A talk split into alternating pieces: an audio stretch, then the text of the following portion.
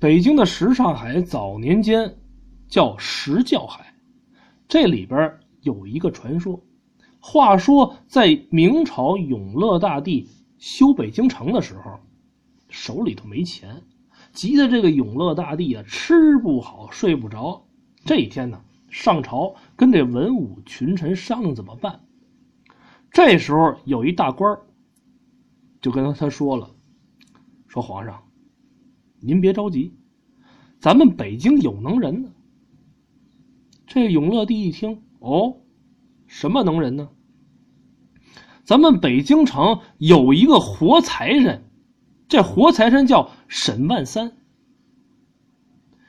这皇上一听，我是天底下第一有权势有势的人，所有天下的金银财宝都是我的，我都没敢说叫财神爷。他敢叫活财神，当时这气儿都不打一处来。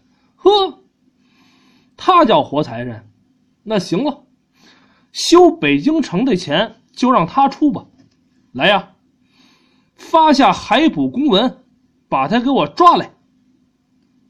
于是这锦衣卫就去抓这个活财神沈万三。三打听五打听，还真就找着了。等一到这沈万三的家门口啊，这锦衣卫也泄气了。一瞅，嘿，三间草房，院墙也就半人来高，这门破的呀，七个窟窿八个眼儿。这家要多穷就有多穷。这锦衣卫的指挥使一琢磨，这能是活财神的家？他要有了钱，他要是个财神。他能住这么破的房子？可转念又一想，军令如山倒，不容他不办呐。于是上前啪啪啪一砸门：“来人呐，快出来，有事儿找你。”就听着院内脚步声音，咕隆咕隆，门分左右出来个老头哎呦，这老头啊，可老啊，白胡白头发，满脸的皱纹堆垒。穿着补丁罗着补丁的一个长衫，蓬乱的头发，眼睛眯缝着。谁呀？你是叫沈万三吗？对呀，是我，官爷，什么事儿啊？皇上听说你是咱们北京有名的活财神，要修北京城，想让你给出点钱。什么？什么钱呀？我没钱呀！你看我这破家，能是财神爷吗？当时这指挥使就愣住了。你不是财神爷，这老百姓都这么说，那是他们瞎传的。这指挥使琢磨了又琢磨，心话说：办还是不办呢？得嘞，就给他抓了去吧。成不成啊？我也能交差。说着话，就掏出锁链子，把这老头就给拴上了。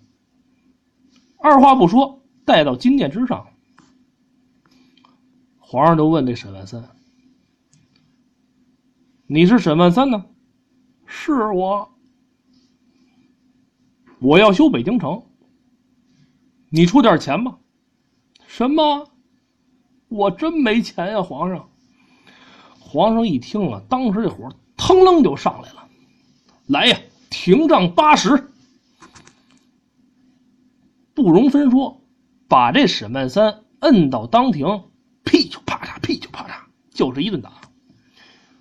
等打到八十大板的时候，沈万三说话了：“别打了，别打了，我说有钱，有钱。”皇上这会儿这脸色才好点好你个沈万三，竟敢戏耍金王！你不说有钱吗？如果弄不到银子，小心你的脑袋！于是这沈万三带着这些文武官员，就到了现在什刹海的这个地方。当时啊，那是一片大荒地。沈万三啊，手里有一根拐棍这拐棍不知道是什么木头的。通体乌黑，他把这拐棍啊往这地上一戳，砰！只见呢一炷香的功夫，从拐棍底下就开始冒烟了。紧接着，你再看这棍头，就好似咱们拿这个火炭烧了一样的那么红。他指了指这地，回头跟这文武官员说：“大人们呐，就在这儿了。”这不容分说，把这个沈万三扒拉开了，就让兵丁开始挖。呵，这一挖可不要紧，足足挖了是三天三夜，挖出来什么？十缸的银子，每一缸是四十八万两，这就是足足的四百八十万两。把银子收到手，永乐大帝就修了北京城。后来呢，这块这个大坑就蓄上水了，就是咱们说的石窖海。到清朝以后改名呢叫什刹海。咱们翻回头来再说这沈万三，沈万三帮着皇上修了北京城，皇上并没打算放过他。当皇上的都是贪得无厌。新话说：“你沈万三拿这破拐棍一杵地，就给我带来四百八十万两银子，我还得接着让你给我挖钱。”于是就把这沈万三带到朝廷之上，一拍龙栓，嘟！你这个沈万三，定是没有说实话。来呀，左右。大刑伺候！这沈万三当时哭求就跪了：“皇上，您要我干什么都行，别打我了。好，你把北京城地下埋的金银财宝全都给我找出来。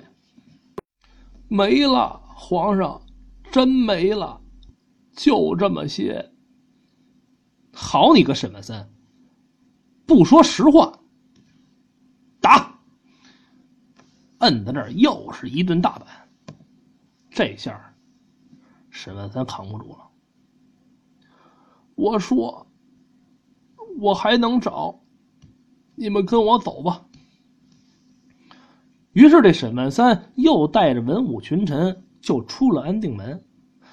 从安定门往西北走了有那么三五里地，他拿这拐棍砰，又一杵地，紧接着，拐棍冒起了青烟，呼呼呼的青烟万丈。沈万三乐了，哈哈，说这里边有东西，正要挖呢。沈万三说：“别动。”当时一个大臣就问这沈万三。为什么不能动啊？这儿啊，有九缸十八窖的金银呢，但这个地方挖不得。你挖开，不但找不到金银财宝，还会引来北海的海啸，淹了你整个的北京城啊！当时这官儿啊，就吓坏了。那怎么办呢？北京城有一种兰花，叫马兰花，这是开这金库的钥匙。